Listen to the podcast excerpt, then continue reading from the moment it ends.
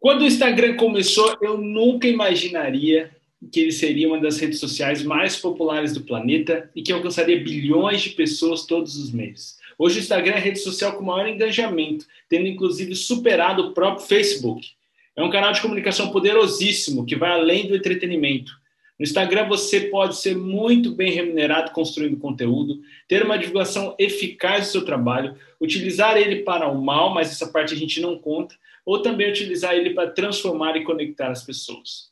Só que para atingir esse resultado é necessário muito esforço, tempo e planejamento. Eu mesmo passo horas lendo e pensando como criar um conteúdo novo para postar na minha rede social. Eu sou casado e ainda não tenho filhos. Imagina só se eu tivesse.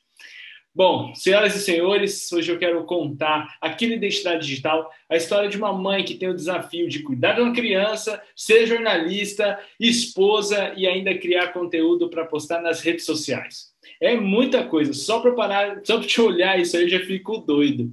Então, recebo aqui no podcast Identidade Digital a minha amiga Natália Chaves. Seja bem-vinda, Natália. Muito obrigada, Gustavo. Não vou te chamar de Gustavo, porque eu não consigo. Chamarei de Guga, como sou acostumada. Então vou chamar de Nath, já tá convite. Tá então vou te chamar de Mais fácil. Legal. Muito obrigado por você ter dedicado esse tempo aqui para falar com a gente um pouco mais da sua vivência, né? É, o desafio que é você ser mãe e também postar na rede social, trabalhar com mídia. Então, a gente vai conversar muito sobre isso aqui. Você que está ouvindo a gente, já quiser anotar as dicas que a Natália vai dar ou ouvir essa aí para se inspirar, fica à vontade, você é muito bem-vindo aqui. Nath, vamos começar essa, essa ideia aqui, primeiro contextualizando, né? De onde surgiu a ideia de começar a postar seus conteúdos sobre maternidade no Instagram? Bom, é, para isso eu preciso explicar um pouco a minha trajetória. Eu sou de Campo Grande, né? Nasci, criei aí, e há oito anos eu me mudei para o interior do Paraná. Eu moro atualmente em Umuarama. Quando eu fiquei grávida, nós, eu e meu marido, estávamos morando em Cascavel. E eu estava longe da família, tanto da minha família quanto a gente estava longe da família dele. Na época, o meu Instagram era fechado, então eu usava, já postava para os familiares poderem ver a Lívia, era a forma, a Lívia minha filha, que hoje tem quatro anos. Era a forma que eu encontrava para eles poderem matar a saudade, e o Instagram funcionava assim, como um mural de fotos, né? Onde eu ia contando um pouco.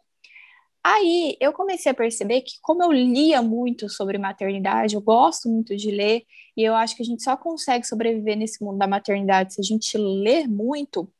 Eu comecei então a procurar ajudar as outras pessoas de alguma forma. Então, como que eu fazia? Eu ia compartilhando coisas que davam certo. Ah, é, a Lívia tá na fase da introdução alimentar, por exemplo, quando a criança começa a comer. Então, o que, que deu certo para mim? Eu ia lá e compartilhava um pouquinho. Só que ainda era algo muito restrito, eu não tinha aquela obrigação de gerar conteúdo, e eu também fazia muito no amador, né? Muito vendo o que dava certo, o que, que não dava. É, e foi indo. Aí a gente retornou para o Moarama, quando a Lívia estava perto de fazer dois anos.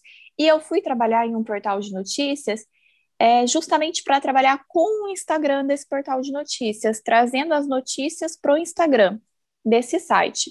E ali eu vi que o Instagram poderia ser uma ferramenta muito boa de comunicação, que eu poderia usar o Instagram também no meu ambiente pessoal, e aí eu comecei, então, a produzir mais conteúdos voltado realmente à maternidade, porque eu via que isso era algo que sempre surgiam dúvidas.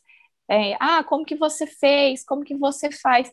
É, ah, mas isso dá certo? Não dá? E eram, às vezes, para a gente parece coisinha tão pequena, mas ajudava as outras mães. E aí eu fui, então, é, criando mais essa, essa rotina de postar conteúdos de pensar no que a audiência quer, né, no que as outras mães querem e como o que eu fazia poderia ajudar.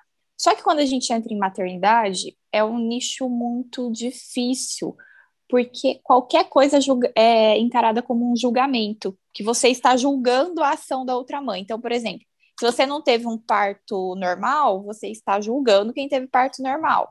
Se você deu uma madeira, você está sendo contra quem amamentou o mundo da maternidade é muito assim, tem essa competição velada. Então, eu também tento tomar muito cuidado para não impor o que eu estou fazendo como verdade absoluta.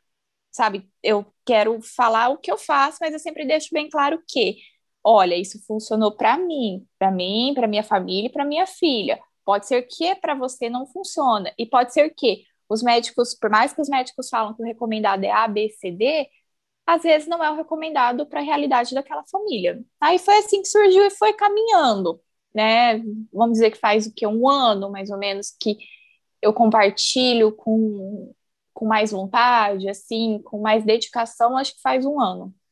Muito legal, o Instagram é o Papo de Mãe, né? Natália Chaves. Uhum. Então, você que está ouvindo a gente aí, já se interessou, não sai do podcast ainda, que tem muita coisa legal, mas depois que terminar, já corre lá, já segue a Natália, que com certeza será muito agraciado, seja mãe ou não, né, com conteúdo rico. Por isso que eu, eu acompanho o seu conteúdo já tem um tempo, né? É, vejo que você tem bastante constância. Queria que você falasse um pouquinho sobre a constância nas postagens. Você disse que agora está fazendo há um ano com mais afinco. Fala para um pouquinho do desafio de ser constante e mãe né, na criação de conteúdo. É, é bem isso, é um desafio, porque assim, a gente precisa postar para ser visto, para ser lembrado. E a gente sabe, sabe que o Instagram gosta que você esteja ali sempre à disposição dele. Só que ao mesmo tempo eu tenho toda uma rotina de casa, do meu serviço. Agora eu trabalho fora de casa, então eu tenho que conciliar também o serviço externo é, e conciliar os, as vontades e os desejos da Lívia, porque não é sempre que ela quer aparecer e eu tenho que respeitar isso. É, eu não gosto muito de expor as outras pessoas da família. Então, por exemplo, fim de semana é praticamente quando eu menos posto, porque a gente almoça na casa da minha sogra aos domingos. É, então eu evito porque eu não, não vou expor eles. É, eles não, não, não fazem, não querem isso, né? Então por que, que eu vou expor eles a isso? Então é muito difícil. A constância é muito, muito complicado. O que eu tento fazer é pegar algo do meu dia a dia que está ali acontecendo e mostrar aquilo. Então, às vezes é a Lívia comendo, às vezes é uma dica de alguma coisa que eu vi, às vezes é até um post aleatório é, que né, que eu vi que posso, pode ser que ajuda, ou às vezes realmente não é nada. Não vou mentir, tem dia que não tem nada, porque não dá, porque você chega em casa cansado, tem que dar atenção para a filha, para o marido, tem que cuidar de casa, e tem dia que não dá. Mas eu sempre tento pegar algo do meu dia ali que serviu para alguma coisa, ou que eu sei que pode ser que outras pessoas se interessem, e usar também ali no, no conteúdo. Nath, outra pergunta. Você falou que posta muito foto da, da Lívia, né? E acho que assim, muita gente pode estar ouvindo agora, é, pode ficar com medo, né? É, de expor a sua, sua realidade. Por exemplo, tem um papo legal, às vezes quer postar alguma coisa legal sobre maternidade, sobre filhos, ou expor um pouco mais da vida, mas ficam com um certo receio. Como foi para você postar foto da Lívia no Instagram, sabendo que o mundo é mal, né? Existem muitas pessoas ruins, às vezes podem vir comentários ruins, ou se você já teve algum comentário ruim que você puder comentar, compartilhar aqui com a gente. Não, comentário ruim nunca tive, mas eu tenho muito cuidado com o tipo de foto que eu vou postar. É, não posto foto dela é, em posições que a gente sabe que pode chamar a atenção de pessoas, né, de pedófilos. Infelizmente, a gente sabe que tem, então eu evito é, evito fotos dela de biquíni, fotos de calcinha, eu nunca postei. O máximo que eu posto, digamos que é uma foto de biquíni, mas dela assim, indo para a piscina e não eu evito às vezes postar no feed, gosto de postar mais nos stories porque some, né? Então é algo que vai não viu ali, pronto, acabou. É, é posto algumas coisas relacionadas à escola dela, mas porque também eu confio no protocolo da escola, de segurança que a escola tem. Então, é, ano passado, antes da pandemia, principalmente quando ela ia para a escola, é, ela vai ainda, né? Mas antes, a escola só entregava ela se fosse eu ou se fosse o pai dela. Se fosse qualquer outra pessoa que fosse buscar, ela tinha que apresentar o documento com foto, a minha autorização. Então, isso me, me dava segurança para mostrar, mas não mostrar muito. Mas as pessoas acabam sabendo, ainda mais cidade pequena, é, né, identificam o uniforme, às vezes aparece o nome do uniforme ali, na nome da escola no uniforme, mas eu tenho muito cuidado. E eu respeito muito também a vontade dela. Então, se ela não quer aparecer, ela não vai aparecer. Lívia, você quer fazer alguma foto? Não, mãe, não quero. Então pronto, não vai fazer, porque a vontade é dela. E às vezes eu tô gravando alguma coisa, ela aparece, aparece, ela, ela gosta muito de vestido, então às vezes tá correndo, aparece, né, um pouco mais do que deveria. Eu falo para ela, olha, mamãe tá gravando agora. Se você quer aparecer, fica sentadinha do lado da mamãe, fecha a perninha, é, toma esses cuidados. Outra coisa que eu fico muito de olho é nos seguidores que chegam. É, se eu vejo que chegou um perfil que para mim parece estranho, é, seja tanto às vezes relacionado a conteúdo adulto, né, muita nudez, aquelas fotos muito sensuais, ou um que, ó, tipo, por exemplo, um homem que não tem uma foto de filho, o que ele vai estar tá fazendo num perfil de mãe, né? Então, eu vou e bloqueio, nem, nem, nem penso duas vezes. Vou lá, bloqueio, porque não serve, pode pôr em risco também a segurança da minha família. Com certeza. Nossa, que percepção, né? E, por exemplo, isso é uma coisa assim muito, muito, é um feeling que você teve, né? Porque você, você olhar, por exemplo, realmente um cara que não tem filhos, que não tem, o que, que ele está fazendo ali? Não é atrativo, não faz sentido, né? Então é estranho, é... né? Sim, então ó, então por primeira... que que ele vai ficar? Já, já a primeira dica aqui para você que está ouvindo a gente que quer criar um, um perfil desse relacionado à maternidade é, é, é pensar isso, né?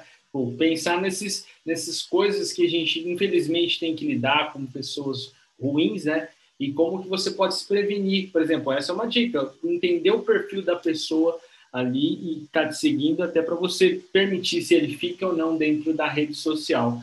É, hoje a sua a sua persona, o seu o seu público que você tem focado são exclusivamente mães? É, você também quer trabalhar algo mais relacionado à, à criança? Como está a sua, sua, sua estratégia hoje? Hoje a minha estratégia está bem perdida, sendo bem sincera. Porque o que acontece? Como eu voltei a trabalhar fora, é, eu acabei hum, não conseguindo me dedicar 100% ao Instagram como eu gostava. Mas eu estou retomando. O meu público é mães, né, de qualquer faixa etária, mas acaba tendo uma proximidade mais com a faixa etária ali que a Lívia tá, ou então até menos, porque, né, daí já são experiências que eu vivi, né, que eu passei. E uma coisa que eu sempre bato muito, assim, é na tecla, que até algumas pessoas já falaram, ah, mas isso é não deixar a criança ser criança. É no uso de eletrônicos por parte de crianças. Então, a Lívia, ela tem uma rotina muito bem estabelecida. Ela não assiste desenhos durante a semana. Aos fins de semana, ela pode assistir, mas ela tem um tempo delimitado. É na TV, não é no celular. É, eu restringo bem isso para que ela aprenda que ela tem que brincar, correr, usar a imaginação dela. E quando eu focava ainda mais ainda nesse assunto, eu trouxe muitas mães para dentro do meu perfil que também se identificavam ou então que queriam dicas de como ensinar a criança a brincar sozinha, de como ensinar a criança a sobreviver sem eletrônicos, porque parece impossível você falar isso, né? Nossa, uma criança, ela pode viver sem eletrônicos. As mães, muitas mães acham que isso é impossível, e não é. O eletrônico, muitas vezes, ele acaba tirando a criança da, do mundo da criança. E aí, como eu comecei a bater muito nessa tecla, eu também trouxe muitas pessoas. E é, é, é uma área que eu me identifico muito. Eu tenho cursos que eu estou fazendo na área justamente para me aprofundar nesse tema e para poder ajudar outras famílias nessa situação. Nath, tem alguma história de alguma mãe que foi impactada pelo seu conteúdo e que é, compartilhou com você, que você queira transmitir esse, compartilhar com a gente, né? Continuar contando essa história aí. Tem, tem duas histórias. São duas histórias bem legais, assim. Uma é, é, inclusive, de uma mãe que chegou no meu perfil justamente por conta dessa questão de eletrônicos. E ela falava que a filha só conseguia ficar na frente da TV, uma criancinha que não tinha dois anos na época. A menininha não sabia brincar, não sabia é, fazer nada que não fosse ligado à TV ou então a presença da mãe. Ela não conseguia ficar sozinha sem algum, alguma interação. E muito eletrônico causa excesso de estímulos na criança. Então, são impactos que vão acontecer depois. E aí, essa mãe me pediu dicas, foi me pedindo informações, foi consumindo conteúdo que eu estava disponibilizando e ela conseguiu reduzir drasticamente o uso de eletrônicos por parte da filha dela. Ela falou: para minha realidade, na realidade dessa mãe, ela não precisava tirar 100%, mas ela conseguiu, por exemplo, tirar de uma criança que assistia TV de manhã, de tarde, de noite, ela conseguiu reduzir para uma hora por dia.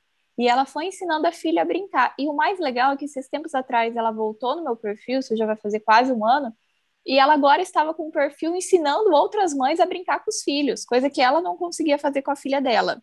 E eu achei muito legal. Aí teve uma outra história, que essa é um pouco mais recente, acho que aconteceu uns dois meses. A Lívia teve um atraso na fala.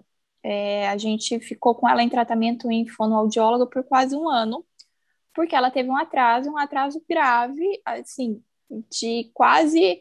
É, a fala dela estava atrasada quase no, no, comparativo ali de uma criança de dois anos a menos.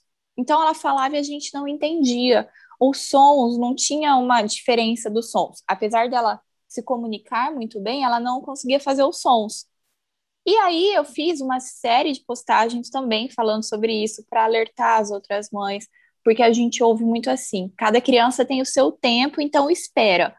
Mas nem sempre é assim. A criança ela tem o seu tempo, mas ao mesmo, ao mesmo tempo ela tem que observar ali é, alguns marcos de desenvolvimento. E eu comecei a falar muito sobre isso, das conversas que eu tinha com a fono dela, é, de tudo isso.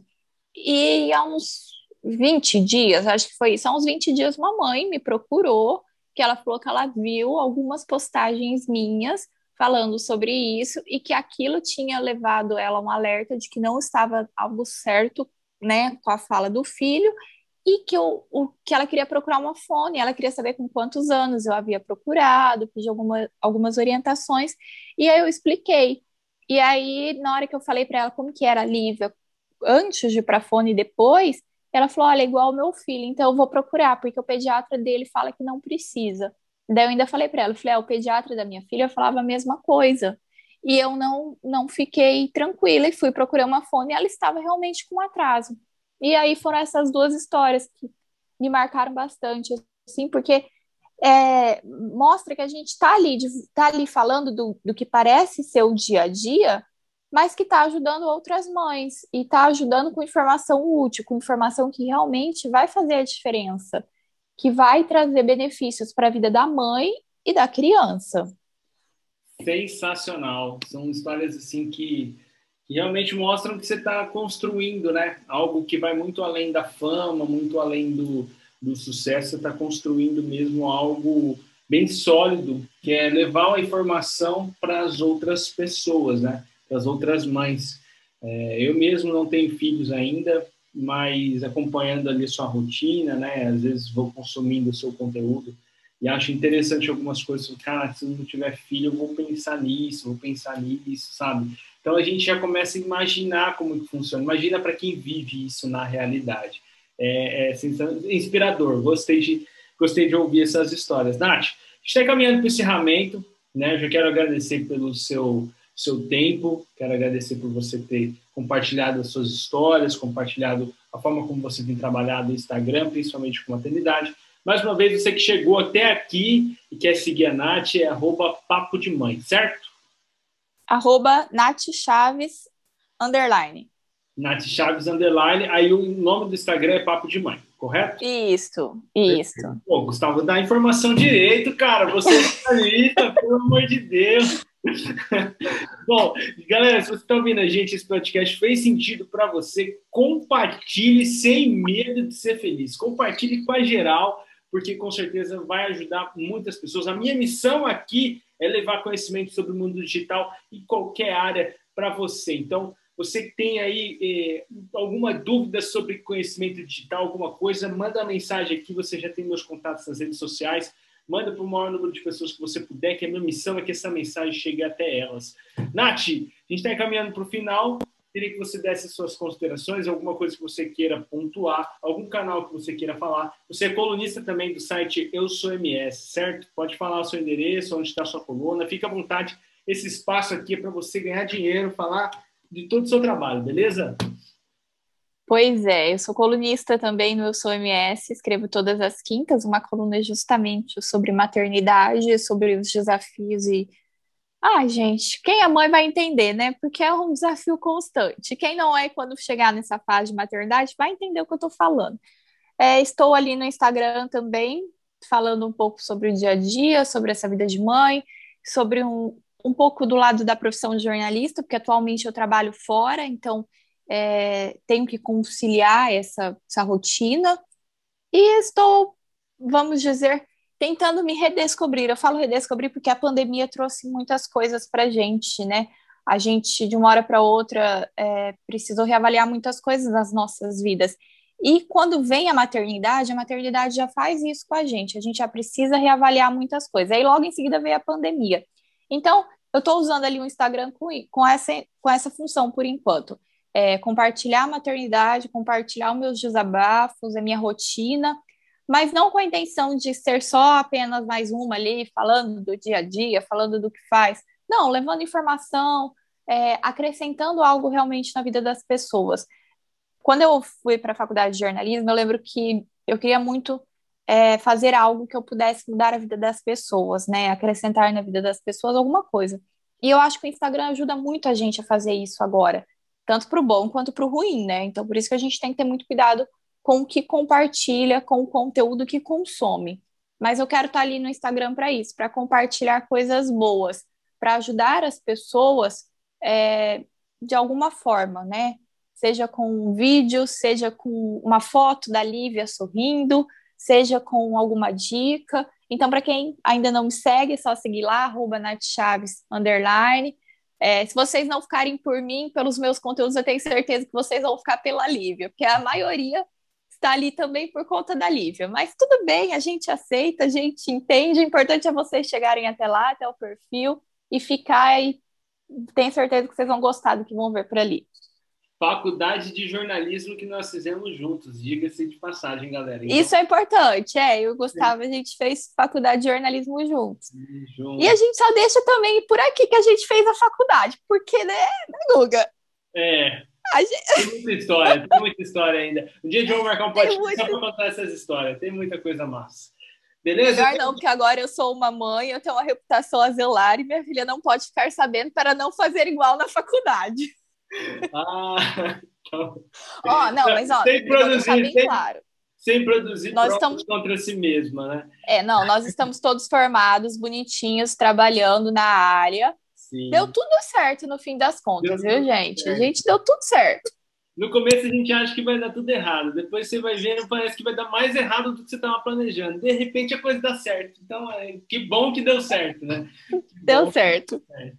Nath, mais uma vez, muito obrigado pelo seu tempo, pela sua disposição, pelo seu conteúdo. E você. Obrigada a você pelo convite. E o convite aqui, aí, o convite, ó, e as portas aqui estão sempre abertas com o convite. Então, vou fazer o convite, mas quando você pode chegar aqui, seja de casa, pode falar qualquer coisa, que as portas estão sempre abertas para você. Beleza? Obrigadão, Guga, muito sucesso. E, pessoal, compartilhem, é, ouçam bastante o conteúdo, não só esse, mas todos os outros. E também aproveitem e não deixem de seguir.